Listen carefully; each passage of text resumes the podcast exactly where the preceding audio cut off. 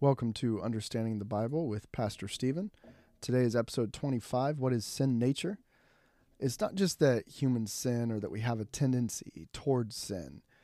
Sin nature is that aspect of humanity that we're born with, that permeates every part of our fleshly bodies. And it's the nature that compels us uh, to be selfish, even as a young child when we cry or scream because we want something. It's the nature that compels a young child to scream, mine every time, and he has to be taught to share his toys. The sin nature is what makes us feel oftentimes that we have to forgive ourselves or love ourselves or have a good self esteem above everything else. It's inherent in who we are as humans, and it causes us to sin when we give in to that nature, that inner nature that we have. The sin nature itself is sinful and evil, not merely the sin that it causes us to commit. So let's look into the Bible and see what it says about it. First of all, the Bible tells us that we are born into sin. Psalms 51 5 says, Behold, I was shapen in iniquity, and in sin did my mother conceive me. When you are conceived, you are a life, and that life has a soul, and that soul has a sin nature. All right, so how is that possible? Why? Well, in Romans 5:12 it says, "Wherefore as by one man sin entered into the world," that's referring to Adam, "and death by sin, so death passed upon all men, for that all have sinned." So before anyone had ever sinned, there's this sentence of death upon humankind because of Adam bringing sin into the world. It is a consequence of Adam's sin. So this sin nature actually makes us spiritually dead. Ephesians 2 1 states, And you hath he quickened who were dead in trespasses and sins. So we're dead in our sin, right? And then it goes on and it says, Wherein in time past you walked according to the course of this world, according to the prince of the power of the air, the spirit that now worketh in the children of disobedience, among whom also we all had our conversation in times past in the lusts of our flesh, fulfilling the desires of the flesh and of the mind, and were by nature the children of wrath, even as others. So it's saying that we follow Satan merely because we have not been forgiven by God. At the very beginning, it said, You hath he quickened or brought to life who used to be dead. So it's not talking about zombies, it's saying spiritually, we were already dead and then in verse 4 it says, But God, who is rich in mercy, for his great love wherewith he loved us, even when we were dead in sins, hath quickened us together with Christ. By grace you are saved. This means if we are spiritually dead, if we have this sin nature that is an, an affront to God, it is sinful in and of itself, then we cannot do anything good spiritually. The good that we do means nothing it can't get us to heaven. Isaiah 64, 6 and 7 says, But we are all as an unclean thing, and all our righteousnesses are as filthy rags. We all do fade as a leaf, and our iniquities, like the wind, have taken us away. And there is none that calleth upon thy name, God, that stirreth up himself to take hold of thee. Two very important things here. All of our righteousnesses in the eyes of mankind are as filthy rags, they are worthless to God because we're dead. It doesn't count as anything. Dead people can't do good. So, spiritually dead people rely on that quickening that happens when you become a Christian. And then you can actually do good things. And then the second part where it says, There's none that calls on your name or that stirs up himself to take hold of you. We cannot choose God. We are spiritually dead. There it is impossible for a dead person to make a choice. With a sin nature, with a dead spirit, we cannot choose God. You might want to listen to episode 15 about election, how God chooses us and gives us the faith to believe. And then we act on that faith and we believe in God because God gives us that. So humans are not basically good. We do not have a spark of divinity within us that people like to talk about and say, well, you know, we're all basically good. Romans 3:10 says, "As it is written, there is none righteous, no not one. There is none that understandeth. There is none that seeketh after God." Again, election. God chose us. We didn't initially choose him. Verse 12 They are all gone out of the way. They are together become unprofitable. There is none that doeth good, no, not one. Their throat is an open sec- sepulchre. A sepulchre was a room cut out of rock where a dead person is laid to rest. When your mouth opens and you are an unsaved, you are not a Christian, you have not been quickened by the Spirit. When you speak, your spirit is dead. Your throat is an open sepulchre. It doesn't do anything, spiritually speaking. So, this sin nature is what separates us from God and condemns us to hell. It is the consequence of being human. So, what is a consequence? It is the result or effect of an action or a condition. So, we have this condition of a sin nature. The consequence, just the natural result of that, is that we're dead and we're going to hell. Similarly, a consequence of being born is that someday you will die. It's just a fact of life, it's just the way nature works. There, there's no way around it. You can't get mad that, oh, I was born, now I'm going to die someday. Well, you can't get mad that we're going to die in hell either. It's just that's the way it is because we are human. It's not a matter of fairness. Whether we like it or not, it's merely a result of being human. So, what does that mean? Well, that means God doesn't send us to hell. It's the natural consequence of our sin nature. Heaven is perfect, and by its nature, sin can't enter into heaven. So it's it's just a law of nature. It's nobody's fault. Just like gravity is nobody's fault. It's just the way it is. You don't get mad at gravity that you can't jump off a cliff. It's just the way it is. Because of our sin nature and the resulting sin that we commit, we simply can't go into heaven. The only other place is hell.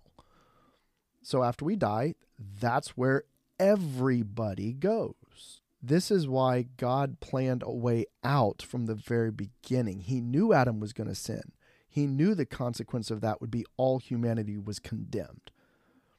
So God came up with a way out. Jesus Christ is literally the Savior that offers us a way to not go to hell. In Genesis chapter 3, God alluded to this promise with the future offspring of the woman, Eve, that would crush the serpent's head or defeat Satan, the great deceiver.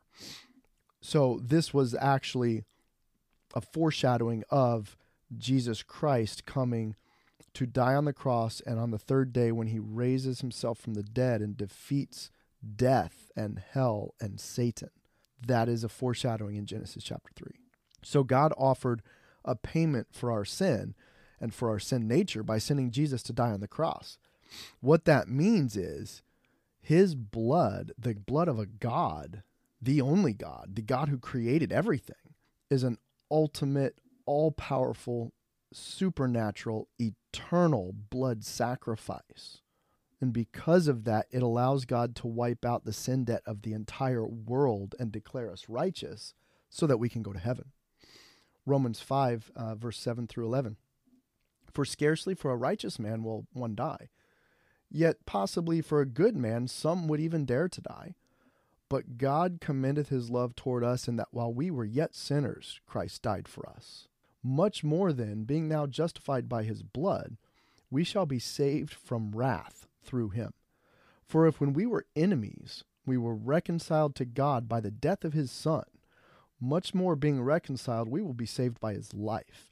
And not only so, but we also joy in God through our Lord Jesus Christ, by whom we have now received the atonement. God offers this for free, even though it cost him immense pain and suffering. His son was tortured and killed, murdered, and he had done nothing wrong. He is truly a savior that is saving us out of the depths of hell. It's it's like reaching your arm down into water to lift out a drowning person, but they have to reach up and grab your hand. You're not condemning that person to drown if they don't reach up and grab your hand. You're sitting there, you're standing there offering to help them, reaching your arm out over the water as far as you can. You're trying to offer to help them. You offer that help, and that's what Jesus did. He is offering that salvation. He's already paid the price. He died on the cross. You can go to heaven if you just accept him. So this one passage pretty much explains the whole concept all in one place. Romans 5, 14 through 19. Nevertheless, death reigned from Adam to Moses, even over them that had not sinned after the similitude of Adam's transgression, who is the figure of him that was to come. But not as the offense, so also is the free gift. For if through the offense of one, Adam, many be dead, much more the grace of God and the gift by grace, which is by one man Jesus Christ, hath abounded unto many. And not as it was by one that sinned, so is the gift. For the judgment was by one to condemnation, but the free gift is of many offenses unto justification. So he says this multiple times. Adam sinned. By one man, sin entered the world. Everyone was condemned.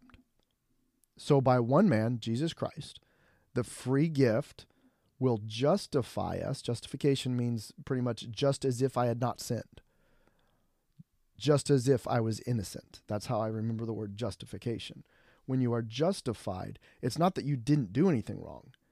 It's that now the judge looks at you as if you had not done anything wrong.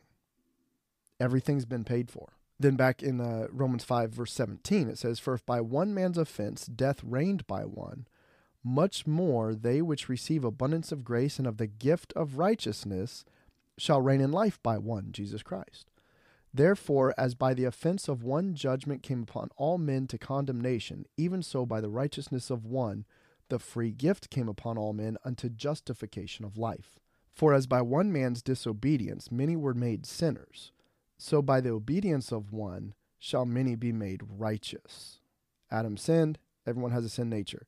Jesus sacrificed himself on the cross as an eternal blood sacrifice and his obedience to God the Father to do that offers that righteousness to everybody. That's pretty much how it plays out. There, there's really nothing else to explain. There's tons of Bible verses that talk about it. It is a very deep concept, and the reason it's so important is that you have heard, I'm sure, many times people say, Well, I don't want to follow a God that sends people to hell. This is the great lie that Satan has made is that he has twisted it to say that the Savior, the one who is ch- telling you you don't have to go to hell, is the one that's all at fault for everyone that goes to hell. That's the lie that Satan has told, and it is 100% not true. Heaven is for 100% holy beings. Sin cannot enter there. It is perfect. The presence of God is there. Sin cannot bear the presence of God. God cannot bear the presence of sin. He is a just, and holy God. Sin requires a punishment. That is the nature of things. Because of the nature of things, because Adam sinned, the consequence is that every human being has a sin nature and is going to hell. God does not send us to hell. Now, God, as the judge at the great judgment seat, he will issue the sentence that because of your sin and your sin nature, you are going to hell. But it's on us as human beings it's not that God is a terrible God. Instead, what God did was he offered his son as a sacrifice, an eternal blood sacrifice, to give us a way out. He is the Savior, not the condemner of people. So, to recap one, sin nature con- condemns us to hell, not merely the sins we have committed. Two, God paid that penalty for us and gave us his righteousness. This righteousness covers our sin nature and pays all the penalties for our sin. 2 Corinthians 5:21 For he has made him Jesus to be sin for us who knew no sin that we might be made the righteousness of God in him. Leviticus 17:11 For the life of the flesh is in the blood and I have given it to you upon the altar to make an atonement for your souls for it is the blood that makes an atonement for the soul. 1 John 1 7. But if we walk in the light as he is in the light, we have fellowship one with another, and the blood of Jesus Christ his Son cleanseth us from all sin. So God paid the penalty, and we can have his righteousness. Number three, we choose whether to go to heaven or hell. Romans 10 9. That if thou shalt confess with thy mouth the Lord Jesus, and shalt believe in thine heart that God hath raised him from the dead, thou shalt be saved from hell, the second death, eternal judgment. For with the heart man believes unto righteousness, and with the mouth confession is made unto salvation. Verse 13 For whosoever shall call upon the name of the Lord shall be saved. We have that choice. Thank you for listening. And if you have any questions, as always, you can email me at angrypatriot42 at yahoo.com. And until next time, God bless you.